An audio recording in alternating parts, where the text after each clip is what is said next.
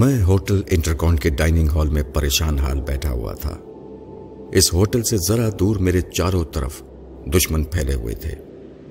Master یوشے خود airport پہنچ چکا تھا اور سعید احمد سمر کے ساتھ ایئرپورٹ کی طرف جا رہے تھے. ماسٹر یوشے کی سوچ سے پتہ چلا کہ روما بھی پشاور سے اسی طرف آ رہی ہے. مجھے روما سے کوئی خطرہ نہیں تھا کیونکہ میں نے ماسک اور آئی لینس اتار لیے تھے. اس وقت میں اپنے اصلی رنگ و روپ میں تھا اس لیے روما مجھے پہچان نہیں سکتی تھی.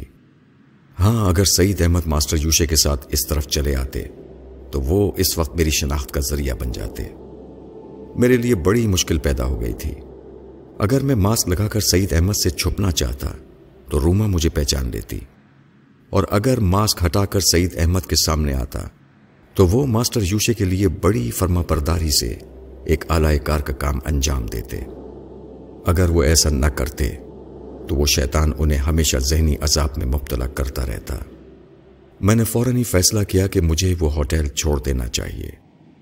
ابھی وہاں آئے ہوئے صرف آدھا گھنٹہ گزرا تھا. میں نے بیرے سے جلدی سے بل لانے کے لیے کہا. جیسے ہی وہ بل لایا میں نے کھانا ادھورا چھوڑ دیا اور پیسے ادا کرنے کے بعد اپنے کمرے میں آ گیا. کمرہ میں نے اندر سے بند کر لیا. ماسک اور کانٹیکٹ لینسز نکالے. اس کے بعد آئینے کے سامنے آ کر میک اپ کرنے لگا. بوڑھے میک اپ مین کا دیا ہوا کچھ سامان میرے پاس موجود تھا. اس کی مدد سے میں جلد ہی اپنے چہرے کو بدلنے میں کامیاب ہو گیا. اب اس روپ میں روما تو مجھے پہچان سکتی تھی مگر سعید احمد نہیں پہچان سکتے تھے. میں نے روما کے ذہن میں جھانک کر دیکھا کہ اس وقت وہ کہاں ہے. پتہ چلا کہ وہ پنڈی سے آگے پچاس میل دور ہے. مجھے اطمینان ہو گیا. میں نے اس کے باڈی گارڈ کے دماغ میں جھانک کر دیکھا جس کی نسوار کی ڈبیاں میں نے لی تھی اور جو مجھے پہچانتا تھا. وہ بھی روما کے کمرے میں بیٹھا سگریٹ کے کش لگا رہا تھا. میں مطمئن ہو کر کمرے سے باہر آ گیا. فی الحال مجھے اس میک اپ میں پہچاننے والا کوئی نہ تھا. میں باہر ایک ٹیکسی میں بیٹھ گیا اور اس سے ہوٹل دلشاد کی طرف چلنے کے لیے کہا. جب ٹیکسی آگے بڑھ گئی تو میں ماسٹر یوشے کی سوچ کو پڑھنے لگا. وہ لگیج روم سے اپنا سامان حاصل کر رہا تھا. ساتھ ہی سعید احمد سے دماغی رابطہ قائم کیے ہوئے تھا اور ان سے وہ کہہ رہا تھا.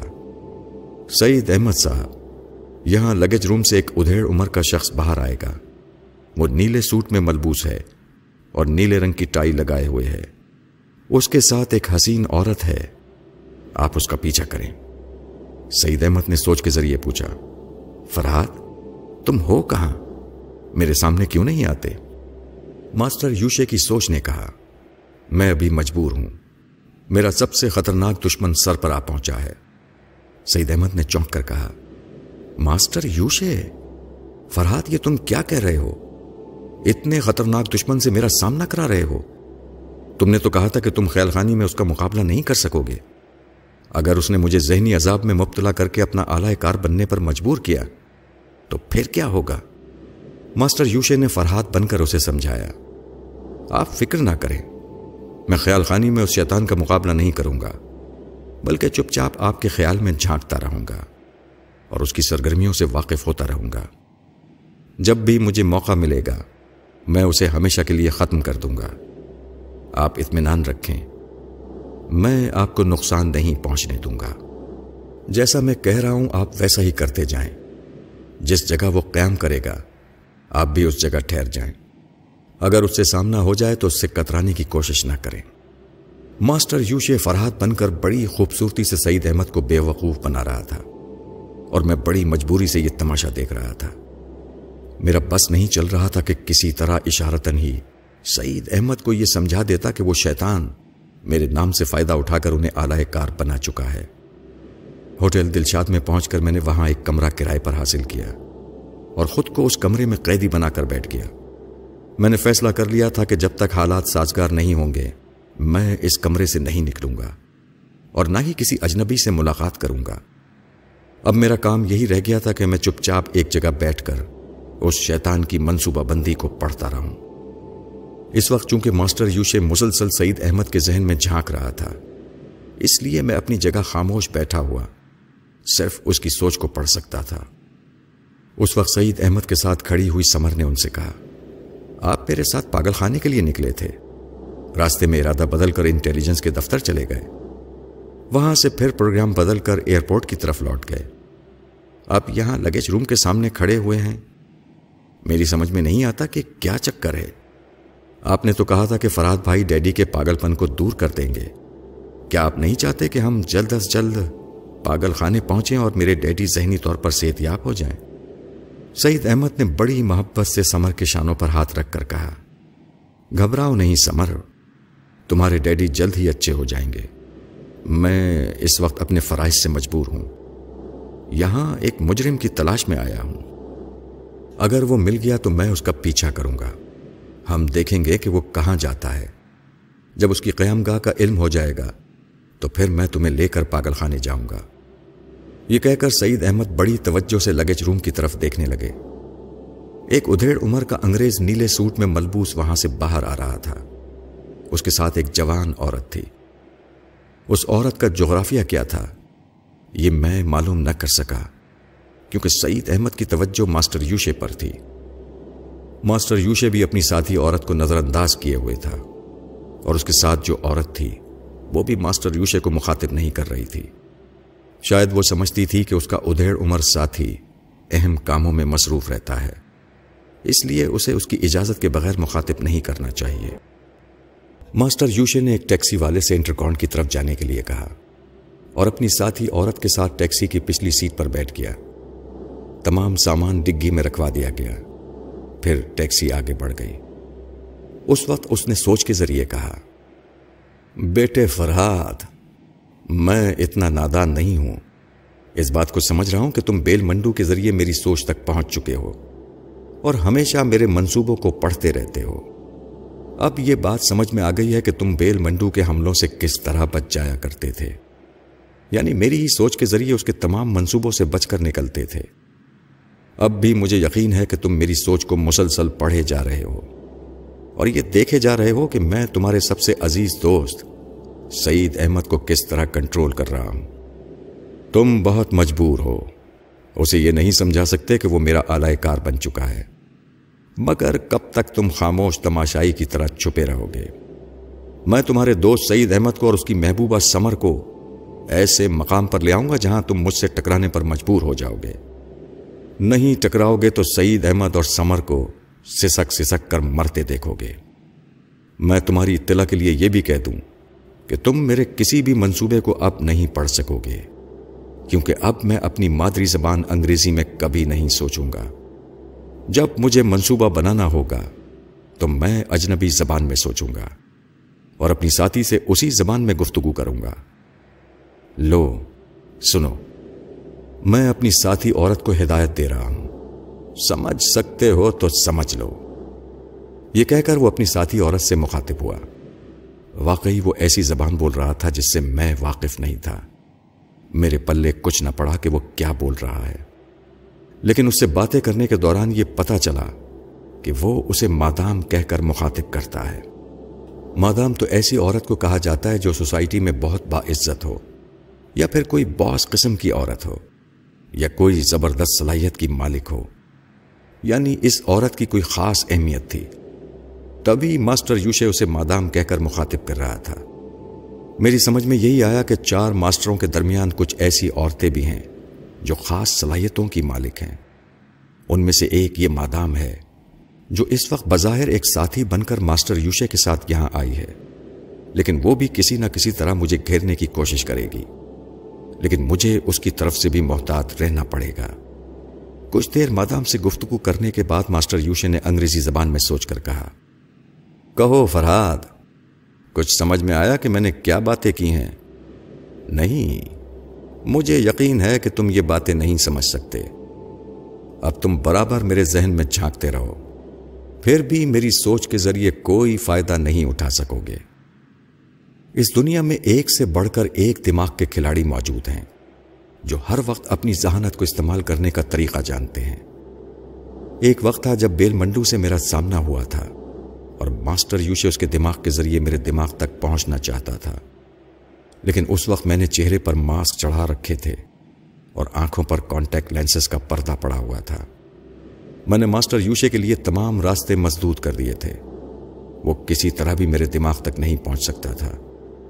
اس وقت ماسٹر یوشے نے بھی میرے سامنے ایک اجنبی زبان کی دیوار کھڑی کر دی تھی. دوسرے لفظوں میں وہ میرے لیے گونگا بن گیا تھا. میں اس کی گونگی زبان کو نہیں سمجھ سکتا تھا اور نہ ہی اس کے منصوبوں کو آئندہ پڑھ سکتا تھا. اب میرا کام یہی رہ گیا تھا کہ چپ چاپ دماغ کی اسکرین پر ان کے تماشے دیکھتا رہوں.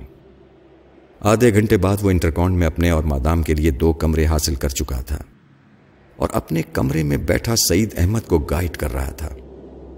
سعید احمد بھی اس کا پیچھا کرتے ہوئے اس ہوٹل تک پہنچ گئے تھے.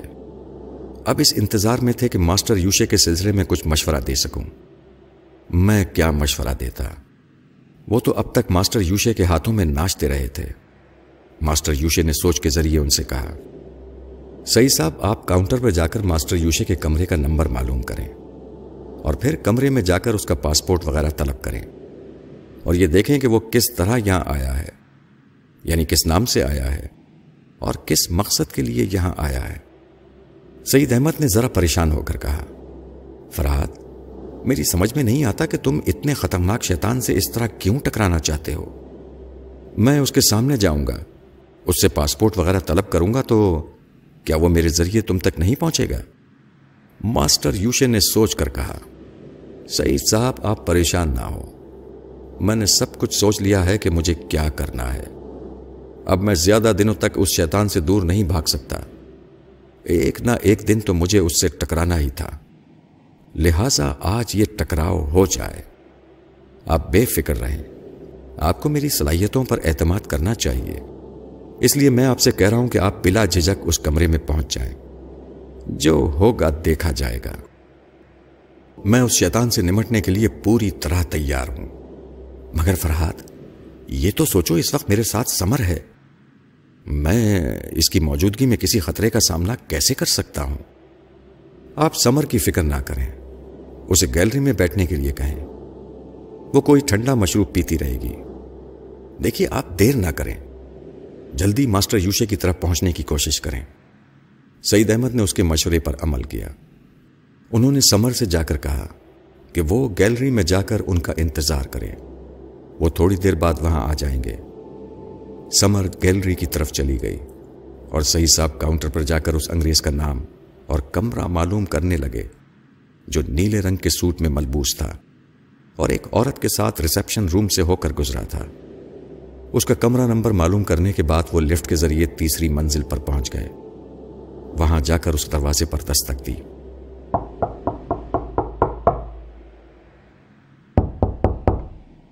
ماسٹر یوشے ان کے انتظار میں بیٹھا ہوا تھا. دستک سنتے ہی دروازہ کھول دیا. پہلے تو انجان بن کر اس کے چہرے کو دیکھتا رہا, پھر اس نے مسکرا کر انہیں کمرے میں آنے کے لیے کہا. سعید احمد کمرے میں داخل ہو گئے. وہ انٹیلیجنس کے ڈائریکٹر کی حیثیت سے اپنا تعارف کرانا چاہتے تھے, مگر اس تعارف سے پہلے ہی ماسٹر یوشے نے دروازے کو اندر سے بند کر کے مسکرا کر کہا, سعید صاحب تعارف کی کیا ضرورت ہے, تعارف تو دو اجنبیوں کے درمیان ہوتا ہے اور ہم ایک دوسرے کے لیے اجنبی نہیں ہیں. کیا آپ مجھے نہیں جانتے؟ سعید احمد چونک کر حیرانی اور پریشانی سے اسے دیکھنے لگے. پھر انہوں نے پوچھا, تم مجھے کیسے جانتے ہو؟ ماسٹر یوشے نے قہقہہ لگاتے ہوئے کہا, Oh my God. سعید صاحب ذرا آرام سے بیٹھیے تاکہ اطمینان سے گفتگو ہو سکے, میں آپ کو سب کچھ بتائے دیتا ہوں.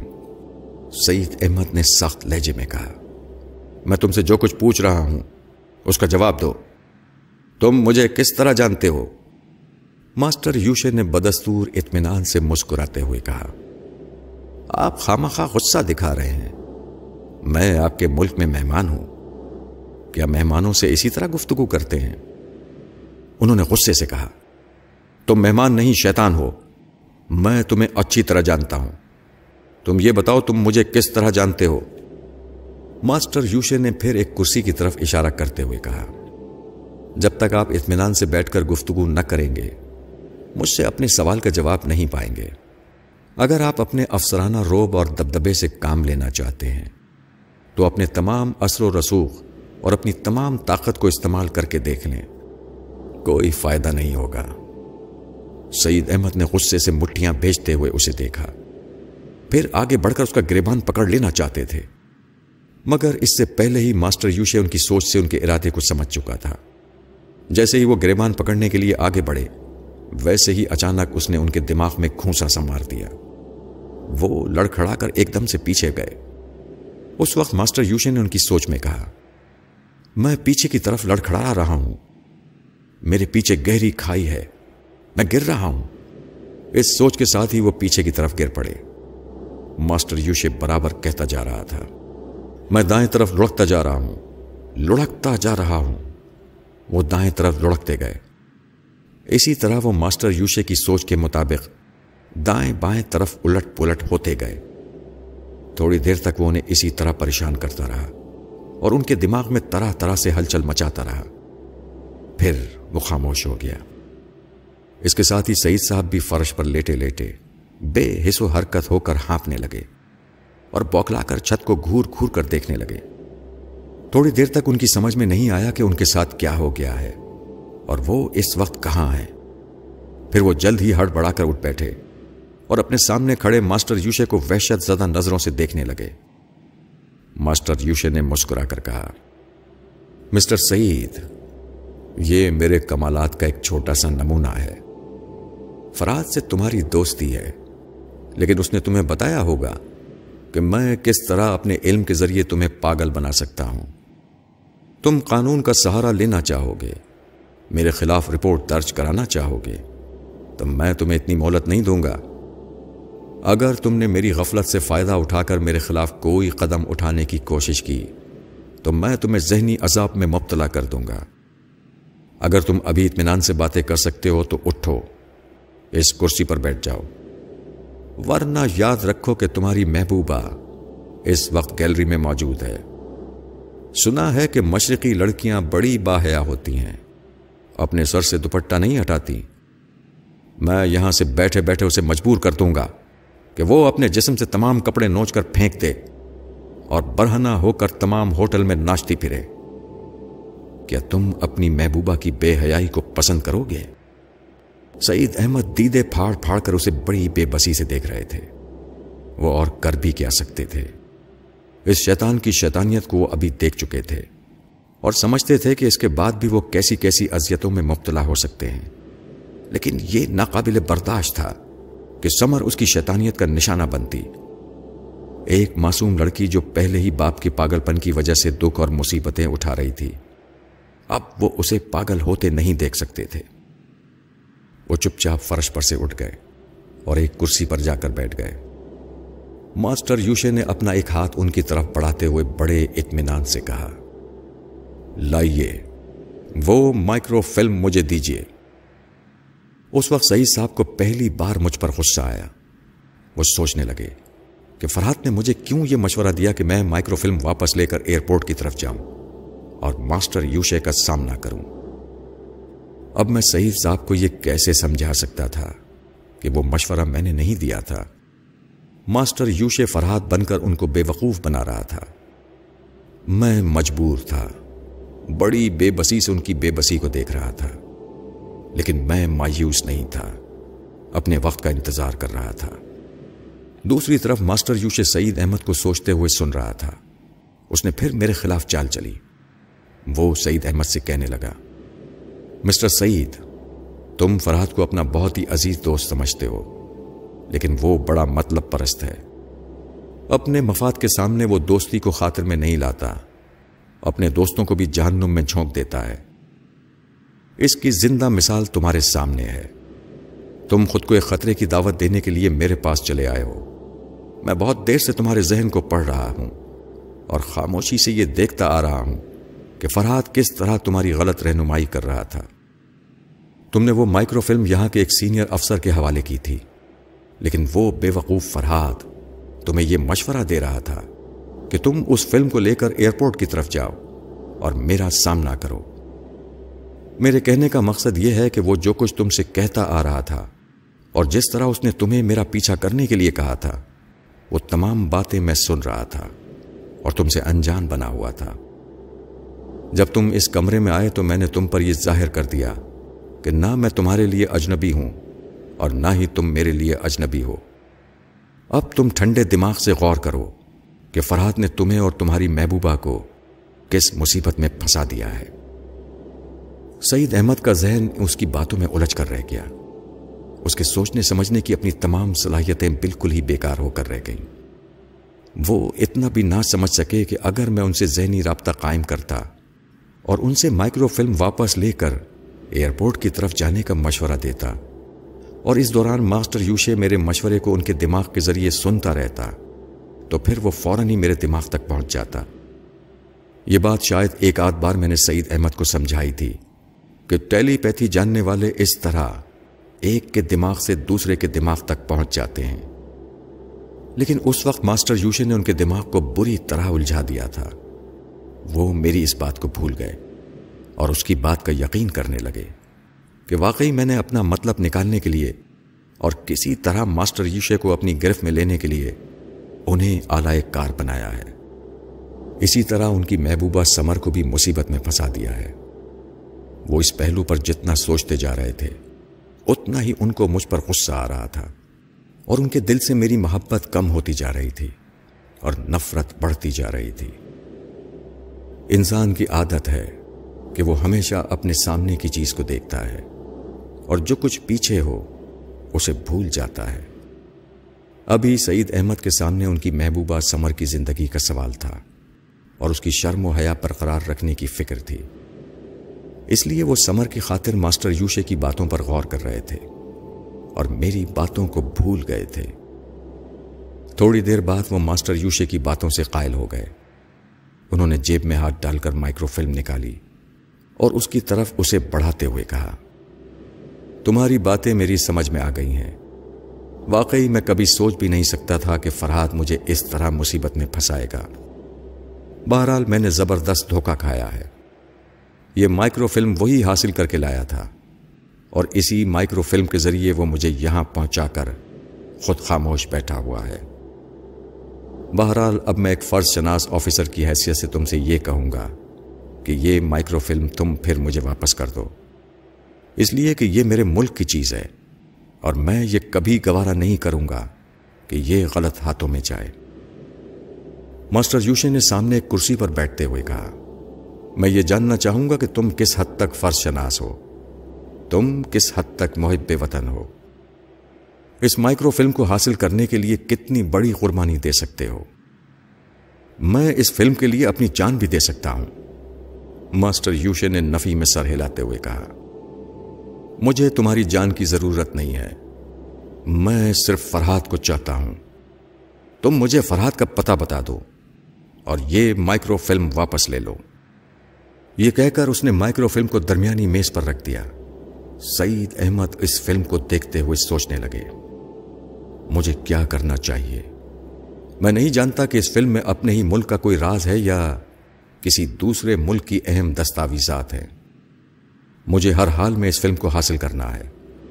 میں ماسٹر یوشے سے زبردستی نہیں کر سکتا، اس سے دشمنی کر کے اسے حاصل نہیں کر سکتا۔ یہ سوچتے ہی وہ کرسی پر پہلو بدلنے لگے۔ وہ بڑی الجھن میں گرفتار ہو گئے تھے، اگرچہ ان کو مجھ پر زیادہ غصہ آ رہا تھا اور میرے خلاف نفرت پیدا ہوتی جا رہی تھی، پھر بھی انہیں میرے بہت سے احسانات یاد آ رہے تھے، میرے خلوص اور میری دوستی کی بہت سی باتیں یاد آ رہی تھیں۔ انہوں نے بڑی بے بسی سے ماسٹر یوشے کی طرف دیکھتے ہوئے کہا، تم مجھے کچھ سوچنے کا موقع دو، اس کے بعد میں تمہاری بات کا جواب دوں گا۔ ماسٹر یوشے نے انہیں سمجھاتے ہوئے کہا، تم کیا سوچو گے؟ جو سوچو گے اسے میں پڑھتا جاؤں گا۔ بہتر ہے کہ سوچنے کے بجائے زبان سے کہتے جاؤ۔ تمہارے سامنے ایک بہت بڑا فرض ہے۔ یہ مائکرو فلم ابھی تمہارے ہاتھ آ سکتی ہے اور ابھی تمہارے ہاتھ سے نکل بھی سکتی ہے۔ اگر تم ایک فرض شناس آفیسر ہو، تمہیں اپنے ملک سے محبت ہے، تو ایک فرحات کو نہ دیکھو۔ اگر دیکھو تو یہ سمجھو کہ وہ کتنا بڑا فراڈ ہے۔ وہ وقت آنے پر تمہارے ساتھ بھی فریب کر سکتا ہے اور اس نے تمہارے ساتھ فریب کیا ہے۔ عقل سے کام لو اور مجھے اس کا پتہ بتا دو۔ جیسے ہی وہ میرے قابو میں آئے گا، میں یہ مائکرو فلم تمہارے حوالے کر دوں گا۔ اس وقت سعید احمد نے ایک اہم سوال کیا، میں جانتا ہوں کہ فرحات تمہاری سوچ کو پڑھتا رہتا ہے، کیا وہ اس وقت ہماری باتیں نہیں سن رہا ہوگا؟ اگر میں اس کا پتہ بتاؤں گا تو کیا وہ ہوشیار نہیں ہو جائے گا؟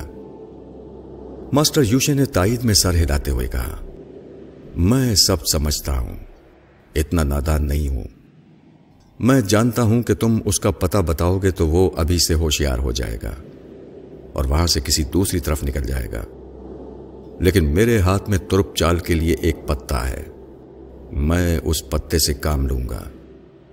تم اس بات کی پرواہ نہ کرو کہ وہ مجھے ابھی کتنی دور دوڑائے گا، تم مجھے اس کا پتہ بتاؤ اور ہر اس جگہ کی رہنمائی کرو جہاں وہ جا سکتا ہے یا کچھ وقت گزار سکتا ہے۔ میں ایسا کیوں چاہتا ہوں یہ میں بعد میں بتاؤں گا۔ سعید احمد پھر تھوڑی دیر تک سوچتے رہے۔ وہ یہی سوچ رہے تھے کہ مائکرو فلم حاصل کرنے کے لیے انہیں میرا پتہ دینا چاہیے یا نہیں۔ آخر یہی بات سمجھ میں آئی کہ اگر وہ ماسٹر یوشے کی بات نہیں مانیں گے تو وہ مائکرو فلم بھی ہاتھ نہیں آئے گی اور وہ سمر کے ساتھ بھی برا سلوک کرے گا۔ آخر مجبور ہو کر انہوں نے بتا دیا کہ جب وہ مری سے روانہ ہوئے تھے تو میں فیروزہ کے کاٹیج میں تھا۔ ان کی باتیں سن کر ماسٹر یوشے نے کہا، اچھی بات ہے، ہم تھوڑی دیر بعد اس کاٹیج کی طرف جائیں گے، ابھی میں دوستانہ انداز میں آپ کو ایک تکلیف دینا چاہتا ہوں، کیا آپ میرا ایک کام کریں گے؟ سعید احمد نے کہا، ہاں ضرور کروں گا، بتاؤ کیا کام ہے؟ ماسٹر یوشے نے اپنی جگہ سے اٹھتے ہوئے کہا، مجھے ایک سیر کچے گوشت کی ضرورت ہے، گوشت میں ہڈیاں زیادہ ہوں تو بہتر ہے، میں یہاں اجنبی ہوں، یہاں کے راستے نہیں جانتا، ورنہ بازار جا کر خود ہی خرید کر لے آتا، کیا آپ یہ چیزیں میرے لیے خرید کر لا سکتے ہیں؟ سعید احمد نے اپنی جگہ سے اٹھتے ہوئے کہا، ہاں میں یہ تمہارا کام کر دوں گا، لیکن مجھے مائکرو فلم جلد از جلد ملنی چاہیے۔ ماسٹر یوشے نے انہیں یقین دلایا کہ وہ اپنے وعدے پر قائم رہے گا اور مجھ پر قابو پاتے ہی مائکرو فلم ان کے حوالے کر دے گا۔ اس پر سعید احمد نے کہا، میرے سامنے ایک اور مسئلہ ہے، میں ابھی پاگل خانے کی طرف جا رہا تھا، فرحت نے مجھ سے وعدہ کیا تھا کہ وہ سمر کے ڈیڈی کا پاگل پن دور کر دے گا، اب یہ مسئلہ کھٹائی میں پڑ رہا ہے۔ ماسٹر یوشے نے ہنستے ہوئے کہا، فرحت اس پاگل کا پاگل پن کیا دور کرے گا، یہ کام میں چٹکی بجاتے کر سکتا ہوں، تم سمر سے کہو کہ وہ تنہا پاگل خانے جائے اور اپنے ڈیڈی سے ملاقات کرے، جب وہ اپنے ڈیڈی کا سامنا کرے گی تو میں اس کے ذہن سے چھلانگ لگا کر اس کے ڈیڈی کے پاگل دماغ تک پہنچ جاؤں گا، اور اس کے بعد تم دیکھو گے کہ میں اسے کس طرح ذہنی طور پر سیتیاب کر دیتا ہوں۔ سعید احمد مطمئن ہو کر کمرے سے باہر نکل گئے اور اس گیلری کی طرف جانے لگے جہاں سمر بیٹھی ہوئی ان کا انتظار کر رہی تھی۔ میں ماسٹر یوشے کی اس بات پر غور کر رہا تھا کہ اس نے میرا پتہ معلوم کرنے کے بعد ایک سیر کچا گوشت کیوں منگوایا ہے، یعنی ایسا کچا گوشت جس میں ہڈیاں زیادہ ہوں۔ یہ بات میری سمجھ میں نہیں آ رہی تھی کہ وہ کیا کرنا چاہتا ہے۔ تقریباً آدھے گھنٹے بعد سعید احمد بازار سے اس کی فرمائش کے مطابق ہڈیوں والا کچا گوشت لے آئے۔ انہوں نے سمر کو پاگل خانے بھیج دیا تھا، اب وہ ماسٹر یوشے کے ساتھ اس مقصد سے لگے ہوئے تھے کہ انہیں مائکرو فلم مل جائے۔ ماسٹر یوشے نے انہیں کمرے میں بیٹھنے کے لیے کہا اور ہوٹل کے بہرے سے اس نے ایک سیر دودھ منگوایا۔ جب دودھ آ گیا تو وہ ایک پیکٹ میں کچا گوشت لے کر اور دودھ کا برتن لے کر باہر چلا گیا۔ سعید احمد نہیں جانتے تھے کہ وہ کہاں گیا ہے۔ وہ اپنے بازو والے کمرے میں گیا تھا جہاں مادام بیٹھی ہوئی تھی۔ وہاں پہنچتے ہی اس نے اجنبی زبان میں گفتگو شروع کر دی جو میرے پلے نہیں پڑ رہی تھی، لیکن ماسٹر یوشے جو کچھ آنکھوں سے دیکھ رہا تھا اسے اپنی عادت سے مجبور ہو کر کبھی کبھی انگریزی میں سوچ رہا تھا، جس کے باعث مجھے یہ پتہ چل رہا تھا کہ وہاں کیا ہو رہا ہے۔ ماسٹر یوشے نے گوشت کا پیکٹ جا کر ایک میز پر رکھا تھا اور اسے کھول دیا تھا۔ مادام جو کرسی پر بیٹھی ہوئی تھی وہ گوشت کو دیکھتے ہی اس پر جھک گئی اور اسے چبا چبا کر کھانے لگی اور ہڈیوں کو بھنبھوڑنے لگی۔ میں بڑی حیرانی سے دماغ کی اسکرین پر وہ تماشا دیکھ رہا تھا۔ ایک سیر گوشت کھانے کے بعد اور ہڈیوں کو اچھی طرح چبانے کے بعد وہ دودھ کے پیالے میں منہ ڈال کر اس طرح پینے لگی جیسے کتے یا بلی زبان سے دودھ کو چاٹتے ہیں۔ میری سمجھ میں نہیں آ رہا تھا کہ وہ کوئی عورت ہے یا بلی یا کتیا ہے۔ جو کچھ بھی ہے عجیب و غریب ہے، لیکن عجیب الخلقت نہیں ہے، وہ سر سے پاؤں تک عورت ہی ہوگی۔ اگر وہ عجیب الخلقت ہوتی تو جہاں سے وہ آئی تھی وہاں سے اس ہوٹل تک لوگوں کی توجہ کا مرکز بن جاتی۔ میرے دماغ میں خطرے کی گھنٹی بجنے لگی۔ ماسٹر یوشے میرے خلاف کوئی زبردست حربہ استعمال کر رہا تھا، اور جو کچھ وہ کرنے والا تھا اس کا مجھے علم نہیں ہو سکتا تھا، کیونکہ اس مادام کتیا سے وہ اجنبی زبان میں باتیں کرتا تھا اور اسی زبان میں منصوبے بناتا تھا۔ ایسی صورت میں میں یہ کیسے معلوم کر سکتا تھا کہ وہ مجھ تک پہنچنے کے لیے کون سا طریقہ اختیار کرنے والا ہے؟ ماسٹر یوشے تھوڑی دیر تک مادام سے باتیں کرتا رہا۔ اس وقت میرے دماغ میں آئی کہ ٹیلی پیتھی جاننے والے کے لیے دنیا کی معروف زبانیں سیکھنا کتنا ضروری ہے۔ اگر میں نے مختلف زبانیں سیکھنے پر توجہ نہیں دی تو آئندہ بھی اس طرح اپنے دشمنوں کے سامنے احمق بنتا رہوں گا۔ تھوڑی دیر بعد ماسٹر یوشے اس کے کمرے سے نکل کر اپنے کمرے میں آ گیا۔ وہاں سعید احمد اس کا انتظار کر رہے تھے۔ اسے دیکھتے ہی انہوں نے کہا، میں یہاں کب تک بیٹھا رہوں گا؟ میں نے سمر کو پاگل خانے کی طرف بھیج دیا ہے، میں جاننا چاہتا ہوں کہ وہ کہاں ہے اور کیا کر رہی ہے۔ تم فکر نہ کرو، میں ابھی معلوم کرتا ہوں۔ یہ کہہ کر ماسٹر یوشے سمر کے ذہن میں جھانکنے لگا۔ میں بھی ماسٹر یوشے کی معرفت دماغ کی اسکرین پر سمر کو دیکھ رہا تھا۔ وہ ایک ٹیکسی کی پچھلی سیٹ پر بیٹھی پاگل خانے کی طرف جا رہی تھی۔ تھوڑی دیر بعد ماسٹر یوشے نے کہا، تمہاری سمر اس وقت ایک گاڑی کی پچھلی سیٹ پر بیٹھی ہوئی تمہارے ہی بارے میں سوچ رہی ہے، شاید ابھی اس کا سفر ختم نہیں ہوا ہے۔ جب وہ پاگل خانے پہنچے گی تو میں اس کے ڈیڈی سے متعارف ہو جاؤں گا۔ فی الحال تم میری بات کا جواب دو، کیا تمہارے پاس فرحات کی کوئی چیز ہے؟ سعید احمد نے اسے سوالیہ نظروں سے دیکھتے ہوئے پوچھا۔ کوئی چیز سے کیا مراد ہے؟ یہی کہ فرحات کا کوئی رومال یا قلم یا گھڑی یا ایسی کوئی چیز جو وہ تمہارے پاس بھول گیا ہو؟ سعید احمد نے نفی میں سر ہلاتے ہوئے کہا، نہیں، میرے پاس ایسی کوئی چیز نہیں ہے۔ تعجب ہے کہ آپ دونوں ایک دوسرے کے گہرے دوست ہیں، کیا وہ دوست ایک دوسرے کی نشانی یا یادگار کے طور پر کوئی چیز اپنے پاس نہیں رکھتے؟ سعید احمد نے جواب دیا، دوستوں کی نشانی اس لیے رکھی جاتی ہے کہ وہ بچھڑ جائیں تو ان کی جدائی میں ان کی نشانی ان کے پاس رہے اور ان کی یاد دلاتی رہے، لیکن فرحات جیسے شخص کے ساتھ دوستی کرنے کے لیے کوئی ضروری نہیں کہ اس کی کوئی چیز نشانی کے طور پر محفوظ رہے، کیونکہ وہ بچھڑ کر بھی اور ہزاروں میل دور جا کر بھی ہمارے اندر موجود رہتا ہے۔ ایسی صورت میں اس کی کوئی چیز میرے پاس کیسے رہ سکتی ہے؟ ماسٹر یوشے نے تائید میں سر ہلا دیا۔ تم نے بڑی اچھی بات کہی، ہم جیسے لوگوں سے دوستی کرنے کے بعد دوری کا احساس نہیں ہوتا، خواہ ہم کتنی ہی دور کیوں نہ چلے جائیں۔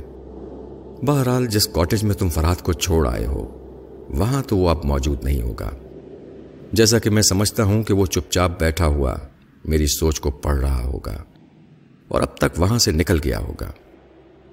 اب میں کیا چاہتا ہوں تم سے یہ نہیں کہوں گا، اس لیے کہ میرا دشمن میری باتیں سن کر ہوشیار ہو جائے گا۔ تم میرے ساتھ آؤ، ہم ابھی اور اسی وقت اس کاٹیج کی طرف چلیں گے۔ سعید احمد اس کے ساتھ جانے کے لیے اٹھ کر کھڑے ہو گئے۔